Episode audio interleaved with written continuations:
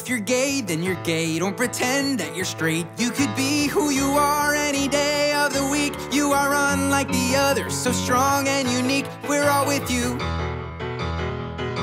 If you're straight, well, that's great. You can help procreate and make gay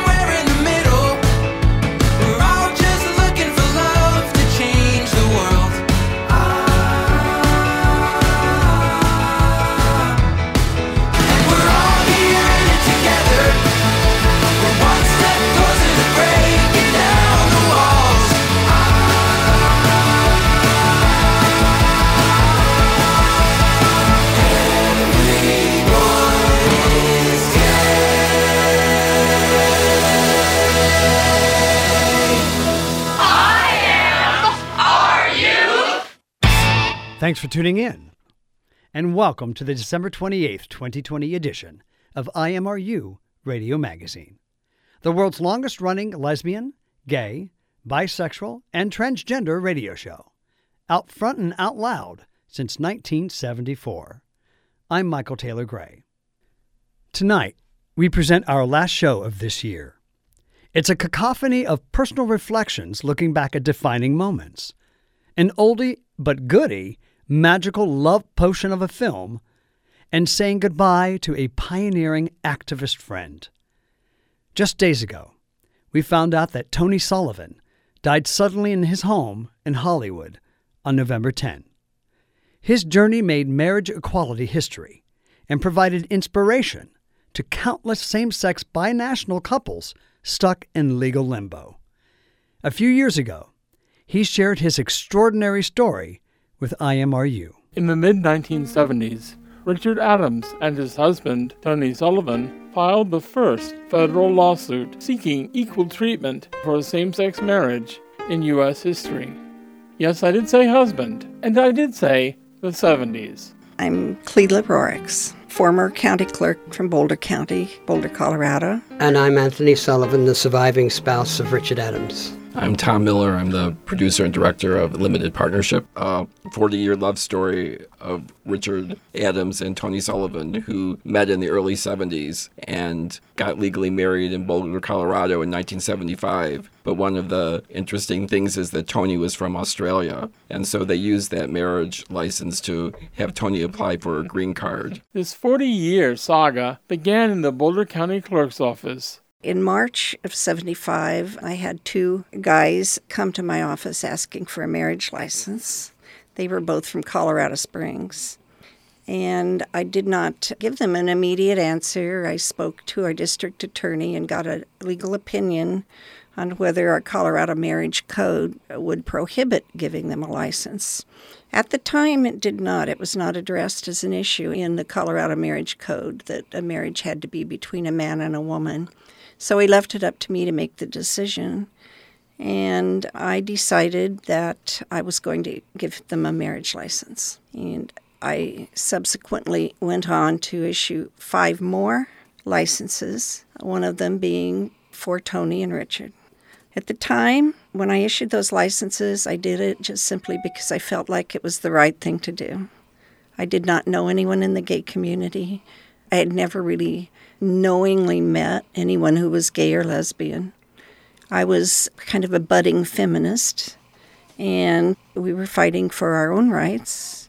Our paths at that time didn't cross yet with the gay rights movement, the women's movement did not. So it ended up being a very lonely decision for many, many years. I was never contacted by anyone in the gay community, really, after I issued the license all hell broke loose in many areas of the country. I received a lot of hate mail, mail from entire church congregations telling me I was creating a Sodom and Gomorrah. The local paper editorialized against me, telling me I was going to lower the property value of Boulder since all these gay people are going to flock to town to live. Those six marriage licenses were never addressed legally.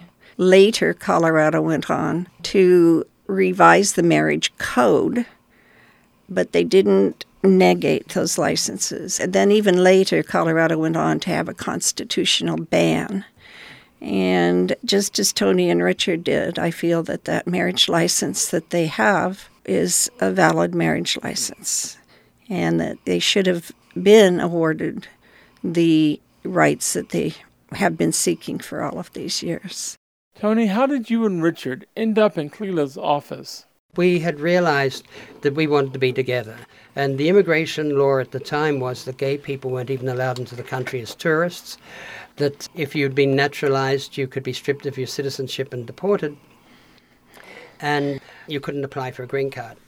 And um, the injustice of this, before we really realized how it affected us, outraged us. And I remember we had a conversation where we said, someone's got to change this, it's terrible. And then, of course, when you say things like that, you're inevitably hit with the thing, well, wait a sec, we qualify for that, but we, you know, sort of same token said, wait a sec, let's back off. And we made a decision to wait six months before we decide that we would uh, take a stand. And in that six months, of course, the realization that we did not want to be separated, which was the main thing, sunk in deeper and deeper. And at the end of six months, we said, well, what should we do about this? So we decided that we would take a stand. And we went to Troy Perry, who had the Metropolitan Community Church, who was performing what was known as Holy Unions. He's been left out of the history a bit, and it's wrong because before Stonewall, he was talking about gay relationships. People need to remember that back in that time, our movement was fighting just for the right to not be thrown into jail for being gay. Relationships wasn't even on the agenda. So we went to Troy and approached him and said that we wanted to get a holy union and go to the courts on the grounds of freedom of religion, like the Native Americans did with peyote. And so we had the Holy Union, we were uh, planning what to do, and then suddenly we read in The Advocate, the gay publication, about the marriages in Boulder, Colorado. And Richard and I, you know, immediately, oh, this looks right. We waited like a month because it was over a period of time that this was going on. And Johnny Carson was joking on it on television at night and things. And we thought, well, if Colorado has allowed this to go on this length of time when it's receiving high publicity, this must be for real. Because with law, you've got to have a reasonable expectation that the law is, you know, that it's not just a gimmick. So, in good faith, we flew to Boulder, Colorado, went to Cleland's office, got issued a, marriage license. We were so nervous about the law possibly changing.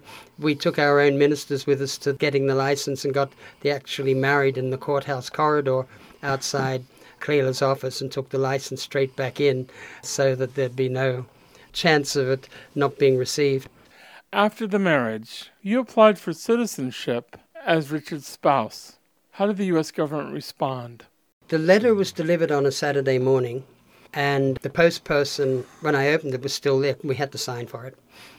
And I read it, and uh, I thought, no, this can't be real. And so I showed it to the post person and said, Does this say what I think it says? He looked at it and just gave a silent nod. So I gave it to Richard. And I suppose I was a little unkind when he'd read it. I turned around and said, It's your government. The letter said that the petition for me to stay here as the spouse of a U.S. citizen had been turned down because, quote, you have failed to establish that a bona fide marital relationship can exist between two faggots. Close quote. Richard and Tony's battle to stay together led them to flee the U.S., and as Richard was not allowed immigration to Tony's homeland due to an antiquated law in Australia, the couple found themselves without a country, floating around Europe, eventually sneaking back home across the U.S. border with Mexico.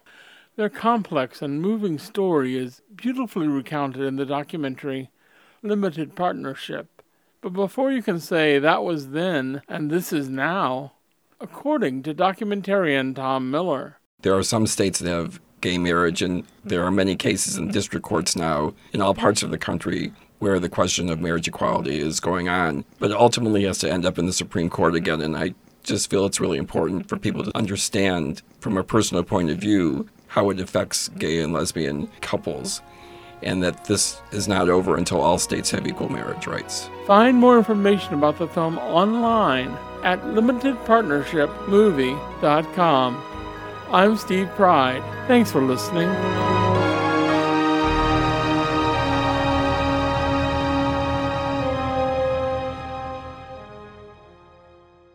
Thank you, Tony and Richard, for being that light in the lighthouse. Next, we re examine a film that offers gay Shakespearean magic. I would love to have you stay for Bible study. I have wings to make. It's a potluck. No, for my son. He's a fairy. A fairy? In a play. Oh. well, in real life, too. He's gay. My son is gay. Or queer. But the wings are for the play. With the lyrics, deep breath. We fairies that do run from the presence of the sun.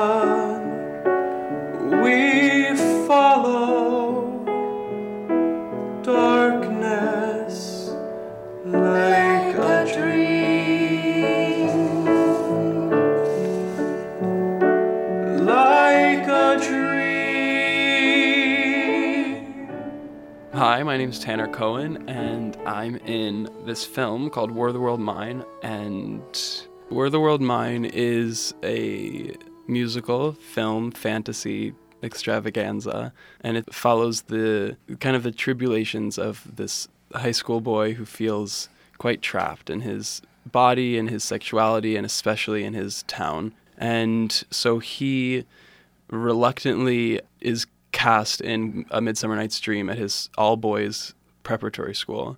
And he, with some help of kind of mystical, almost witch like drama teacher, he, he, he himself attains the power of Puck, which is the character he's playing in the play. And so that means that he has this power to make people fall in love with whoever they see once he douses them in, in this potion. So then everyone starts falling in love with each other, and that means there's a lot of boys falling in love with boys and girls falling in love with girls, and it's it's almost as if he's getting to live a day in in the world that he like fantasizes about.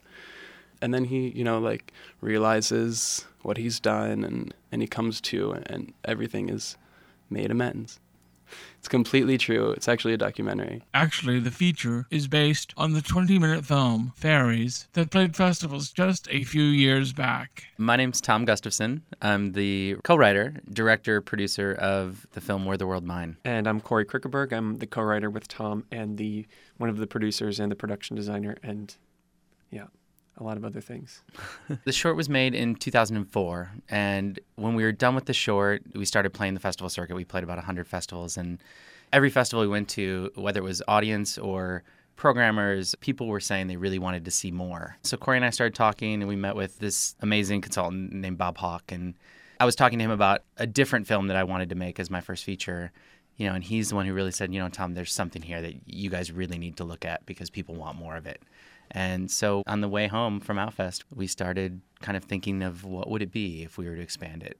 And uh, we went back to the text of Midsummer and really tried to find moments of Midsummer that wanted to be brought into our script. And we outlined it, and that was I think stage when one. We, I think when we landed in New York from LA, we actually had a full outline that it pretty much is the same structure of the story now.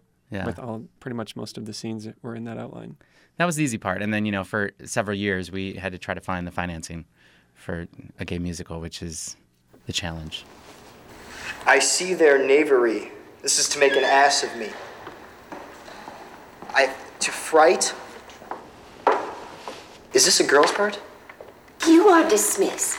Another challenge was casting. we sent it to a lot of quote unquote name actors and we had reactions from especially for the younger roles that the script was too gay or you know that the timing's not working out but on a small movie you never really know what the truth is who knows if the script ever even got into the hands of the actors that we were pursuing because we were a small film you know and a lot of agents kind of see that and they see that it's a gay script and you know they might shield their client from it. It comes with the territory, and uh, you know, I think if if obviously if we were a straight musical and you suddenly asked our actors if they were gay, that'd be totally out of you know left field and weird. But our society, people, when you work on a gay film, they want to know. You know, and we actually have- did have some of the some people that are recognizable, like young male actors. One in particular from High School Musical, who whose agent was all about auditioning for the film until he received the script and actually read it and instantly was no longer interested in auditioning. Then they found the amazingly talented and openly gay Tanner Cohen. We did casting calls in LA, New York, and Chicago.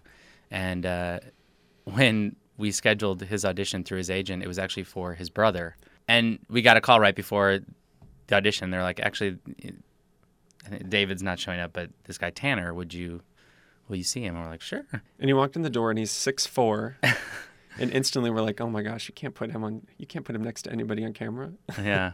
He sang at his audition, he sang a Joni Mitchell song. Yeah. And we fell in love with him, you know, and then it was the whole question of how do you make a six four person match with somebody who's 5'10 and have it feel and look right, you know. So we kind of battled that for a while, but that wasn't a huge battle though. It wasn't. No, he's, I mean we, he's really, really amazingly talented. He's not that stereotypical kind of pathetic gay kid that you see a lot in films. I mean, he really could turn around and and beat the crap out of these people if he wanted to, but he doesn't care. Like his sexuality is, he's fine with it. We liked that aspect to it by casting him.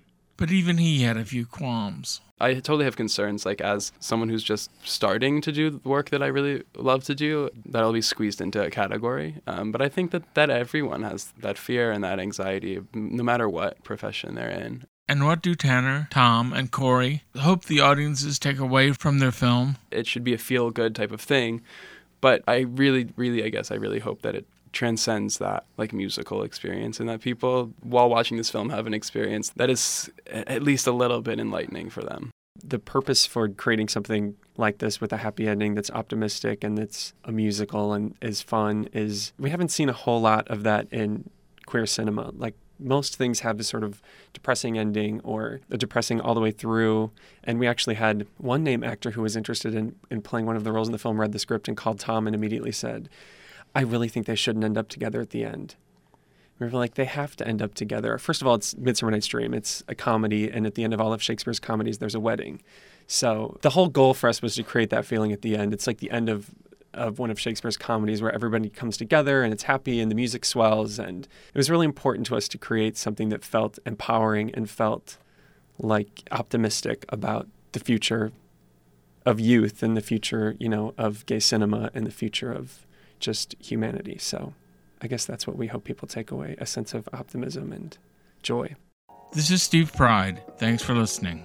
And I will sing that they shall hear that I am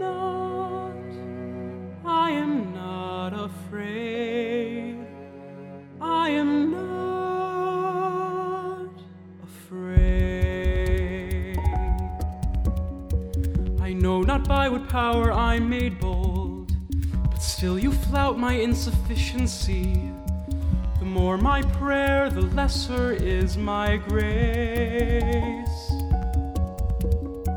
My ear should catch your voice, my eye your eye. My tongue should catch your tongue's sweet melody. My tongue your tongue. Were the World Mine is streaming on Outfest Now and Hulu. Don't go away. We'll be right back after this quick break. Kermit Love and Big Bird coming up now on the Rainbow Minute. Born in New Jersey in 1916, Kermit Love first became intrigued with puppets after seeing Punch and Judy at age 7. At 12, he had a horse riding accident and was bedridden for three years. He passed the time listening to radio dramas and drawing the characters he imagined. He was soon making puppets for the Federal Works Progress Administration Theater and designing costumes for Orson Welles' Mercury Theater. He then became costume designer for some of ballet's most famous choreographers. But Kermit Love is best known for constructing Sesame Street's Big Bird. Muppets creator Jim Henson did the original sketch of one of those toy birds that bobs their head in and out of a glass of water. Then, Love built Big Bird with some assistance from his partner, Christopher Lyle. The Rainbow Minute is produced by Judd Proctor and Brian Burns at WRIR in Richmond, Virginia, and read by volunteers like me, Lloyd Bryant. Hi, I'm Chaz Bono, and you're listening to IMRU Radio Magazine, out loud and proud since 1974.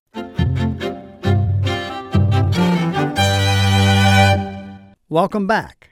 I'm Michael Taylor Gray, and you are listening to IMRU Radio. 2020 has been a horrendous year in many ways, but an impressive number of people have shared their truth, including Tallahassee Mayor and Florida gubernatorial candidate Andrew Gillum, who came out as bisexual. And in the category of dubious additions to the tribe, anti LGBTQ Congressman Aaron Schock confirmed what everyone knew that he was gay. Next, an audio essay about coming out from Peter Dell.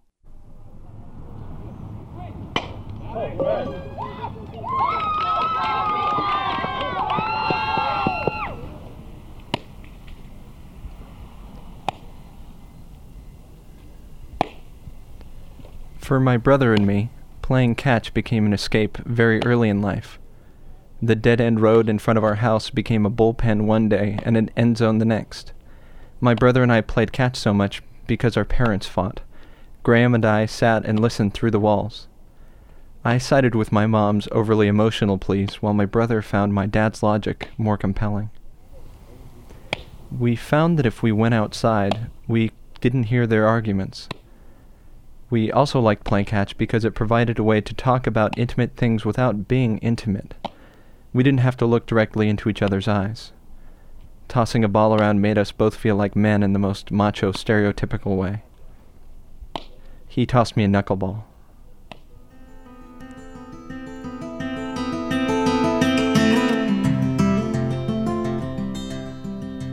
Are they fighting about money again? I asked. They never fight about anything else, he answered, as I tossed him the ball back. I heard him say that we may not have enough money to pay for the broken water heater. Fastball, high and to the left. Ball one, I added. Same thing happened last month, too, when the car broke down. My brother windmilled his arm to loosen it up more. Is that why Daddy had water instead of dinner the other night at Joe's Cafe? Yep. As the older brother, he always knew better than I did what was going on with my family.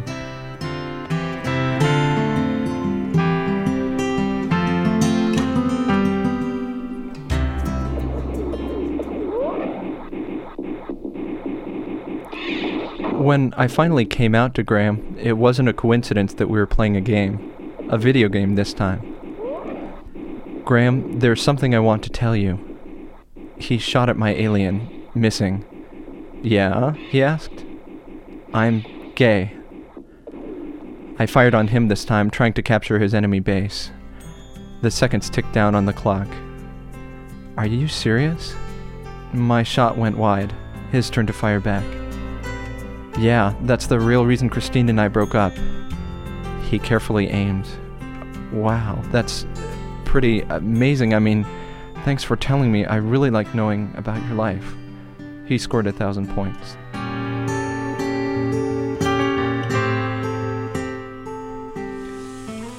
The game paused and we were forced to look at each other. I just wanted to tell you before you found out from someone else. I haven't told mommy and daddy yet.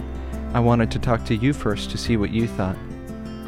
I'd wait a while to tell them. There's too much going on in the house right now with both of us going off to school.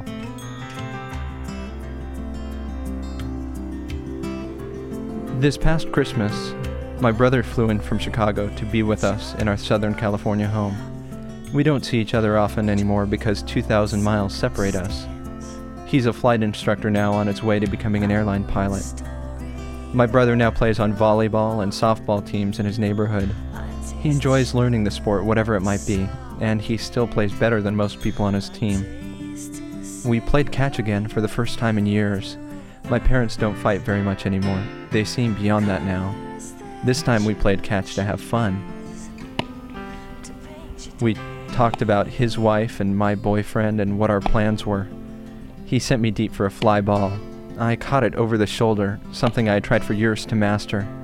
My brother imitated the roar of a crowd as I made my victory dance in the imagined right field warning track. Even though I had been with my family for a week, I felt for the first time like I was home.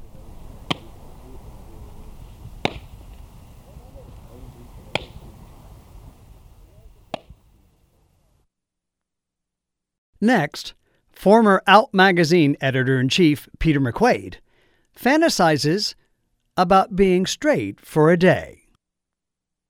No femmes, fats, or fairies. Straight acting only. Sound familiar? It should if you've ever scanned the personal section of anything from your local gay rag to America Online. I guess the no femme thing means leave the sequins and the boas at home for that first meeting and go for the jeans and jackhammer look. Fats? Well, after all, we live in America, the land of fat, so I'm sure that means those extra five minutes on the Stairmaster is time well spent. Fairies? Well, I'm not sure what this is. I've never met a gay man who could really fly and spread pixie dust as he goes. And in terms of running around and doing little good deeds, it's never been a problem for me. Once I realized a long time ago that nice gets you nowhere in affairs of the wallet as well as the heart. I traded in my wings for a pair of cloven hooves, a forked tail, and the right coordinating pitchfork. However, it's the straight acting thing that has really got me puzzled. I mean, how far do we take that act? Do I have to sleep with women to get a date with a hot guy? And do I have to videotape the action to prove it? Do I have to get her pregnant? Or does straight acting just mean I should wear bad clothes and tell bad jokes? Should I declare war on some country the size of Rhode Island? Or is picking a fight in a bar with someone half my size enough? I had to find out. So I set out on my straight day.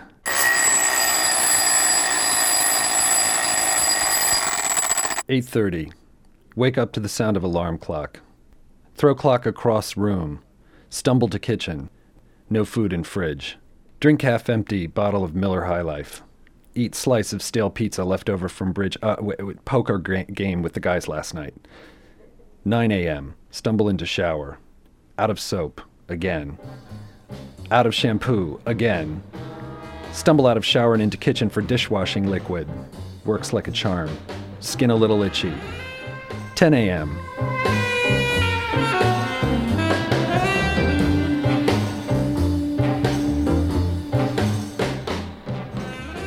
Stumble into office, door to door Bible sales, car repair shop, construction shed. After a half hour, 15 finger flip off commute.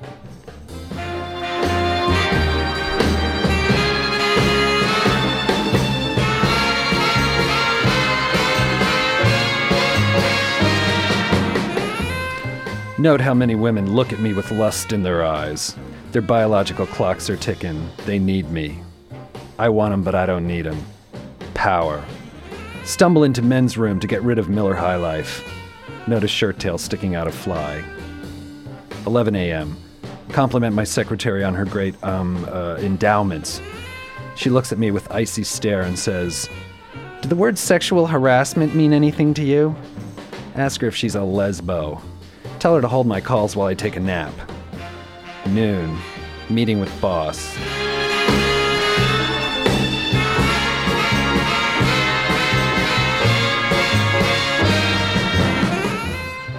Talk about pro football for a while, then ice hockey, then spring collections. Uh, I mean, baseball spring training. Talk about that weird, muscly gay guy personnel just foisted on us so that we meet non discrimination quotas.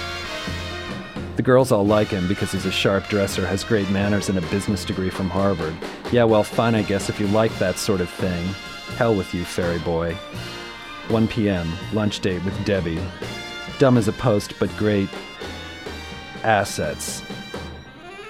Think to myself, well, maybe this isn't so different from being gay. While waiting for Debbie to powder her nose, hit on the waitress.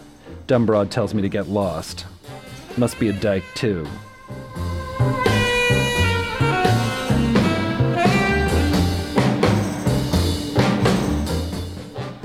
2 p.m. Still at lunch with Debbie. She thinks she might be pregnant, wants to get married. I start to blow my top, then realize the last thing I need is another restraining order. Look frantically for my checkbook. She starts crying.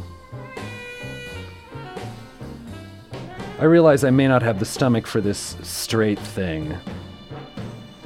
3 p.m. Mother calls. Wants to know when I'm going to get married. Says the rest of the family is starting to talk about why I won't settle down. Tell mom, just haven't met the right gal yet. 4 p.m. Leave work early to pick up Corvette from shop. 5 p.m. Head to gym. Get body fat reading. 35%, not bad. Skip Stairmaster and warm up. Go directly to bench press, which is right in front of bouncing babes on stationary bikes. I'll impress them by benching 300 right off the rack. 5:05 p.m. Rack loaded, bar gripped, deep breath, heave. Ho!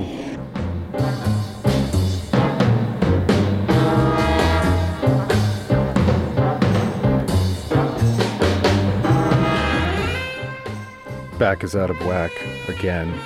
Damn.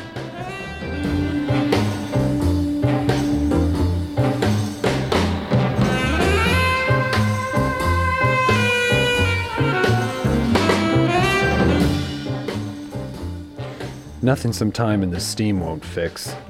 5:10 p.m. Head to steam room.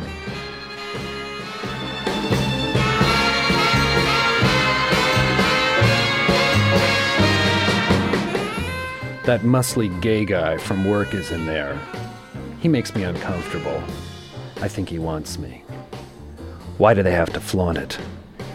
Can't he see I'm straight? Get up, glare at him, pull towel tight to hide incipient arousal, slam door on my way out of steam room. 6 p.m. Pick up latest issue of Hustler. 7:30 p.m. After quick bowl of Swanson's Hungry Man dinner, head off to meet buddies at Sports Bar. 7:45. Sitting, listening to stupid straight guys say stupid things about women they poke every chance they get gets me thinking. If this is what I have to go through to get and keep a gay man, maybe this homosexuality thing really is unnatural.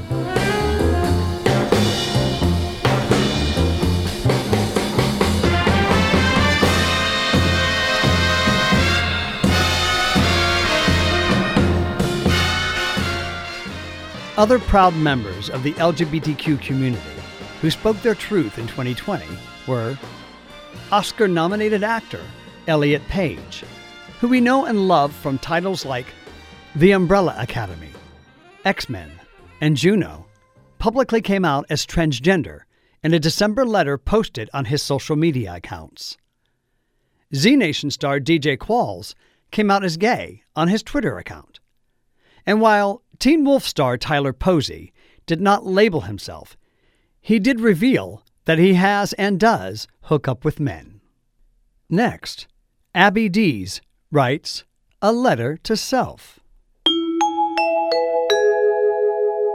Dear 14 year old me, as yet another year gets underway, I realize that I've owed you a letter for way too long. I know that you feel hopelessly awkward and out of sync with people, but you haven't been around long enough to know how well you're actually doing. You know how people keep saying, be yourself, and how they don't seem to give a damn when you do just that? Maybe they're hypocrites, but try not to take it personally. In time, you'll see that we all have hypocritical moments.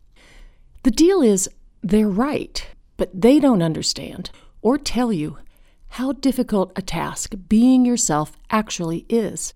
I can assure you, though, that the only way to get through what seems like an endless wait to grow up is to believe that you are indeed fabulous. I mean, don't be a self centered jerk, but rather someone who appreciates her gifts and doesn't care about anyone else's vision of perfection. It's the only way to get to where you want to go. Yeah, it's hard. So what? You have to do it. You will do it. Along those lines, I cannot emphasize enough how much you should ignore the family's nattering on about your weight. You'll learn later on just how bonkers they are and how lovely you are.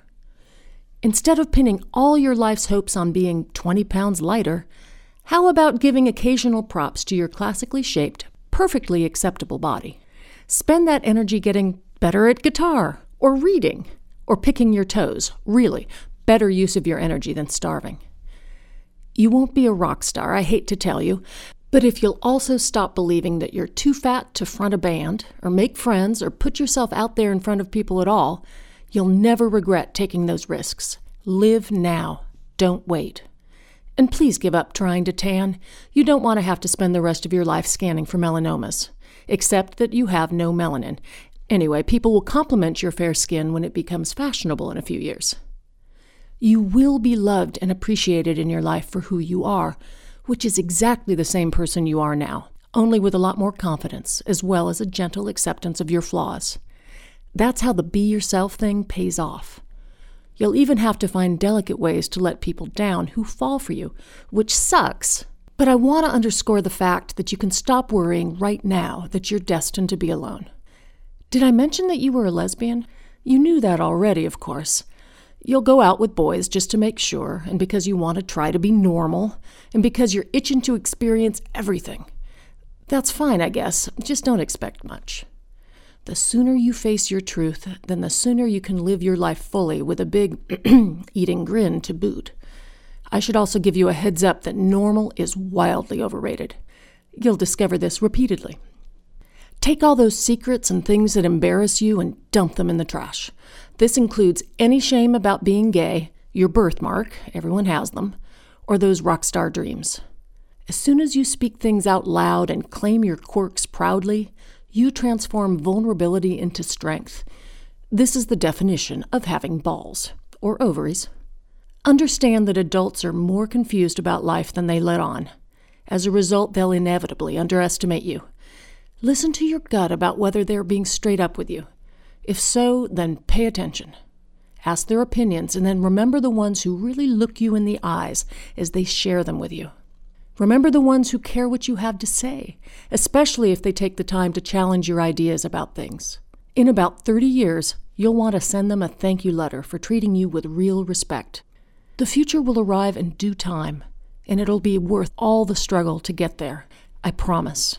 Love me.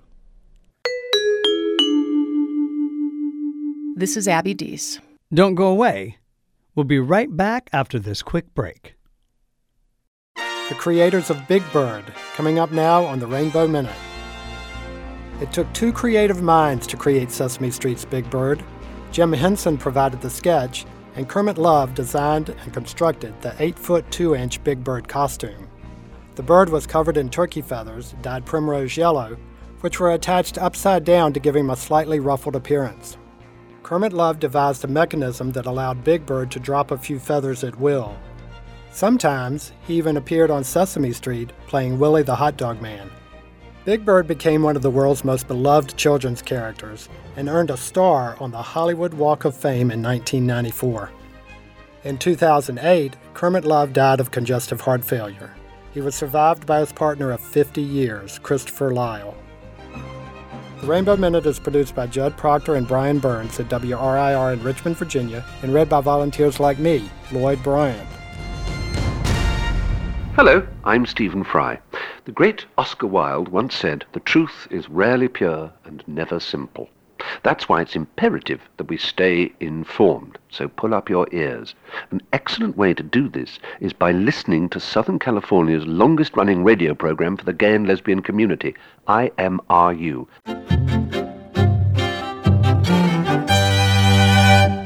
Welcome back. I'm Michael Taylor Gray, and you're listening to IMRU Radio Magazine. Flash actor Rick Cosnett came out as gay in a February Instagram video. Emmy nominated Taylor Schilling, best known as Piper Chapman in Orange is the New Black, confirmed her sexuality and her relationship with girlfriend Emily Ritz during Pride weekend. Nikki Blonsky, the 31 year old hairspray star and Golden Globe nominee, took to TikTok over Pride weekend to come out as lesbian. And now, an audio essay from Rita Gonzalez that ponders the sexuality of a beloved pet.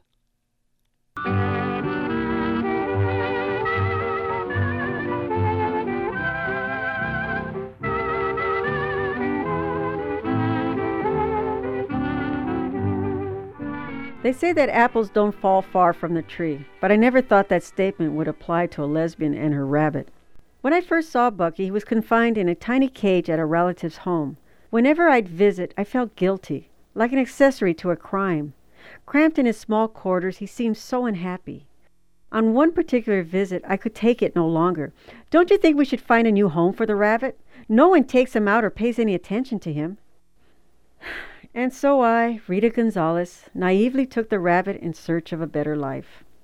I made quite a few inquiries, but no one wanted a grown rabbit that was a bit too exuberant and at times not particularly friendly. Weeks passed into months, and Bucky hopped around his little condominium I made him on my back patio, oblivious to my failing attempts to find him a new home. And then the strangest thing happened. I'll never forget that night. I awoke to the screams of my roommate. Rita, help! He's in bed with me! Get him out! A million things ran through my mind until I realized she was talking about the rabbit. I followed her voice and found my roommate, now sprinting across the living room, flapping her arms. He's after me! Help! Help! And sure enough, Bucky was making a mad dash for her. I rounded the coffee table just as the rabbit hopped onto her leg and held on for dear life, his little body eagerly pushing to and fro against her bare calf. My roommate screamed and ran faster, trying to dislodge the creature by alternately running and kicking her leg out. The rabbit, intent on his course, looked happier than I'd ever seen him. My God, Rita, get him off of me! Easier said than done. First, I had to stop laughing. Then I had to catch the unlikely couple. That rabbit was on a mission.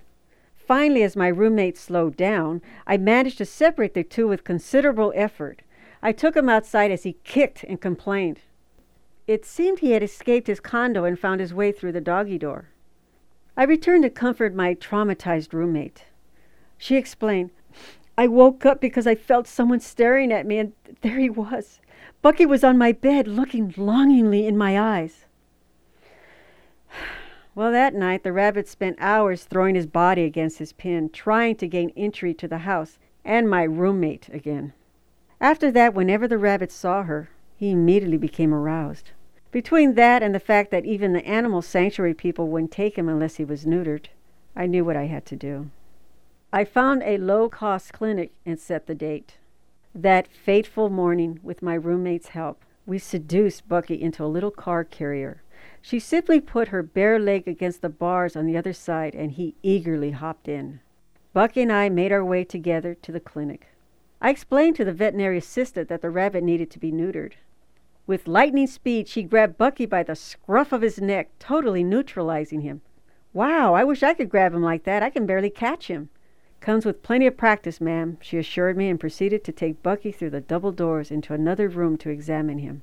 She immediately came back into the room. Uh, miss, I hate to break it to you, but this is going to cost extra. I don't understand. What do you mean? Your rabbit, it's a female. It can't be. The pet store told my sister it was a male. She held Bucky up to quiet my protest. The proof was right there before my eyes. The vet assistant continued explaining the procedure in detail. I began to tune her out as a smile slowly stole across my face. Who would have guessed? All along, my little Bucky was really a lesbian.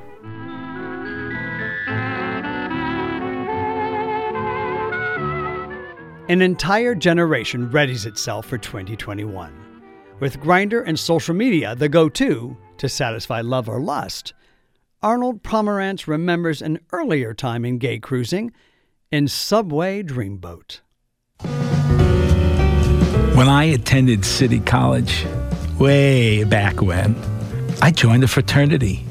Can you imagine? Here I was, a closeted gay man, joining a fraternity of exclusively straight men, but they were lively and social, and I felt that I was going through this phase. You know, it would it would certainly pass. You know, that's all I had to meet is a lot of women and a lot of straight guys, and I would give my mama what she wanted: that house in the suburbs, you know, two and three quarter kids, a white picket fence. And because I was a good dancer, I got a reputation in the fraternity for being a kind of a ladies' man because women were attracted to me. I was a, you know, I was a good dancer. And we had lots of Friday night socials. I was social chairman. I got to meet other social chairmen. It was lots of fun. Every Friday night after the party, most of the guys would pick up on women. What they did, I had no idea but I knew that the relationship that I had with women ended that night. I feigned sleep. I feigned that I had to do some errands for my mother, and and then I left the fraternity or closed it up sometimes. It was on 23rd in Lexington Avenue, and it was a really cold night, and it was a local stop. the 23rd and Lexington Avenue stop. And I walked down into the subway. Now, this is the 50s, so this is about 50 years ago. And the subway was deserted, totally deserted. There was a man in a booth, and he was half asleep. And as I entered the subway, I walked to the very end of the platform, and, and that's where I happened to notice there was a men's room. Now, in the old days, that was the tea room, that was the meeting place. And I had suspected that there were shenanigans going on in there, but I absolutely had no intention of ever getting involved in doing that. It scared me. And then, and we had to wait a long time for the trains, this beautiful man came into the station, him and me, and there was an immediate chemistry and interest. He wore a pea coat and a sailor hat, and he was he was a dreamboat. He was infinitely prettier and more attractive and got my heart racing than all those women that I was seducing on the dance floor at the fraternity that night. And he kind of walked into the men's room and looked behind him and brought me in. I was terrified, but I was more excited than terrified. Just the idea, and this was a first for me, of being, touching, feeling, looking, holding another man, able to express my long pent up sexual yearning, exploded. We went into a little corner of the John and we hugged and we held and we caressed each other and I started to breathe hard and he was just he was a dreamboat. I thought for a moment I was going to spend the rest of my life with this man. This was the man of my dreams. This was my Clark Gable and Cary Grant. And before we even got into anything sexual, the door was flung open and a number of people, including a policeman, came in. And we were wrestled to the ground and taken out of the bathroom. Subway police. I guess the man who I thought was sleeping at the change counter had alerted the police. And, you know, I didn't know if it was entrapment, uh, but it was something that I felt was the most terrifying moment of my life. And as we were being dragged out of the bathroom, this beautiful man of my dreams started to cry. And I looked at him and and recognized how much I hated him. That my love turned to hate, my passion turned to hate. It was his fault. He was the one who entrapped me. And then they dragged me away and I peed in my pants.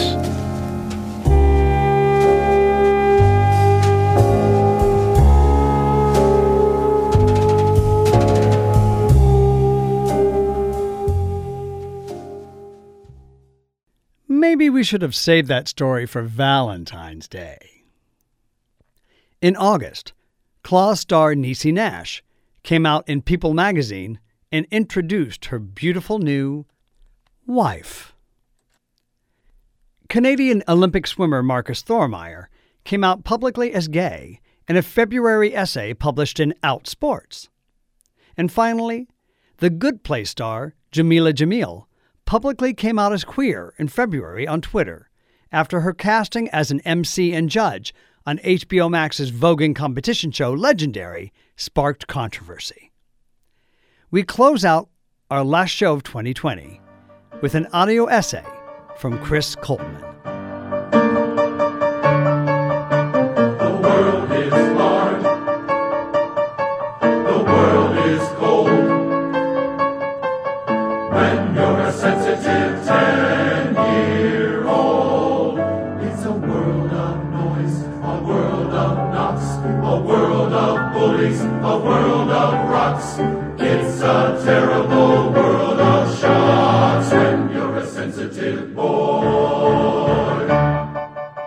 I was growing up, and I'm talking about quite a long time ago, 60 years, New Year's Eve was a really big thing for me because it had to do with dressing up. My parents, like most people at the time, would always go to a New Year's Eve dinner and dance. They might go to a large hotel or to a private club, and I used to love seeing them get ready for the evening. Dad would make all of Mum's clothes, and when it came to the dance dress for New Year's Eve, it was always a grand affair which he would design, always made of some lovely shiny material, silk, taffeta, something like that, loads of sequins in wonderful patterns and different colors, and he would dress up almost like a Christmas tree himself. And indeed, because people admired his work so much, he would be asked by many of the young women in the neighborhood to make their dance dresses too. He had to be very sure that he designed different looking dresses because no two peoples could be anything like the same, especially if they were going to the same place. And after they left for their wonderful evening, I would be put to bed by my grandmother. But there were two New Year's Eves when I was also involved. The first was when I was six and I was taken to the Railway Institute. That was a particularly interesting one for me because I'd never been taken to anything quite like this before. And I harassed my dad for a drink because I had been brought up on alcohol, lots of beer. Gin was like mother's milk to me. And dad had already tanked himself up, so he ordered me a double rum. And I can still remember how I felt after that and complained to my grandmother as I waddled over the dance floor saying I felt sick. And she said, Well, go outside and get some coffee. Never touched rum again till I was 18. The other big New Year's Eve was when I was 14 and I was taken to a very large hotel for New Year's Eve dinner and dance, and that was really nice. The first time I wore a tuxedo and had a bow tie, which went askew after I'd had a few drinks, and went even more askew after the cabaret, which was a French troupe including a petite and very pretty striptease dancer, whom, as I was tanked up, I asked for a dance afterwards. And her husband said that would be fine. Wonder whose arms will hold you good and tight when it's exactly 12 o'clock that night, welcoming in the I have to admit, I would rather have danced with him, but it was 1957. And when you're 14 years old, you know, there are some things you can do on New Year's Eve in front of a lot of people, and some things you can't.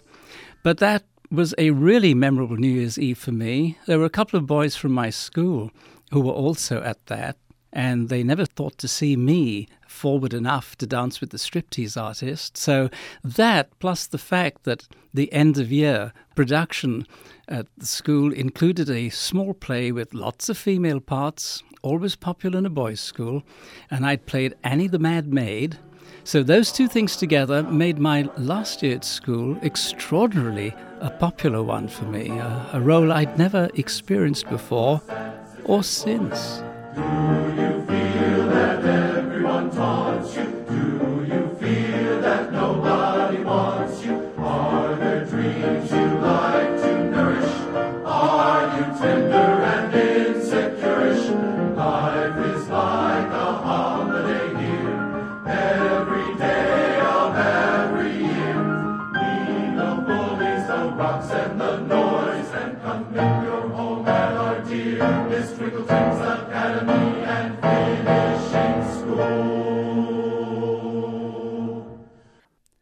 Okay, that's it for tonight and this year.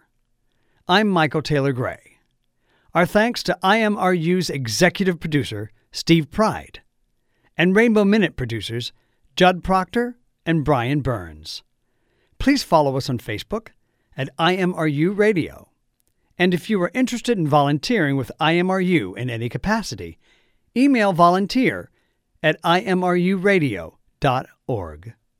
And a reminder we're a global podcast, as well as a show broadcast by KPFK Los Angeles. You can always hear our weekly show posted to kpfk.org.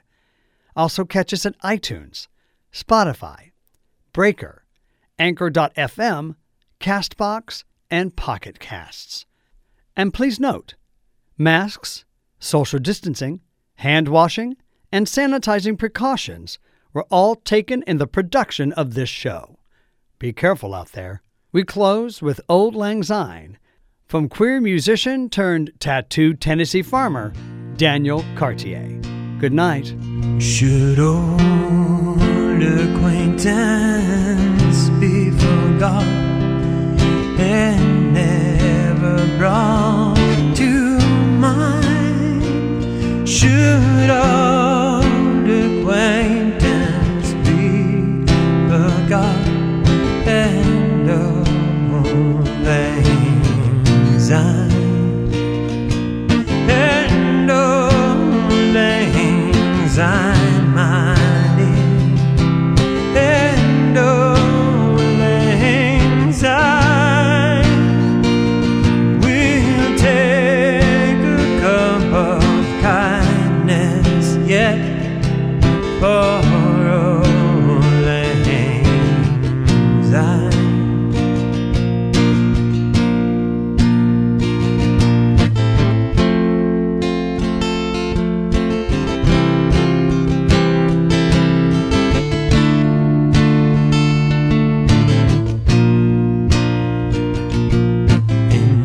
should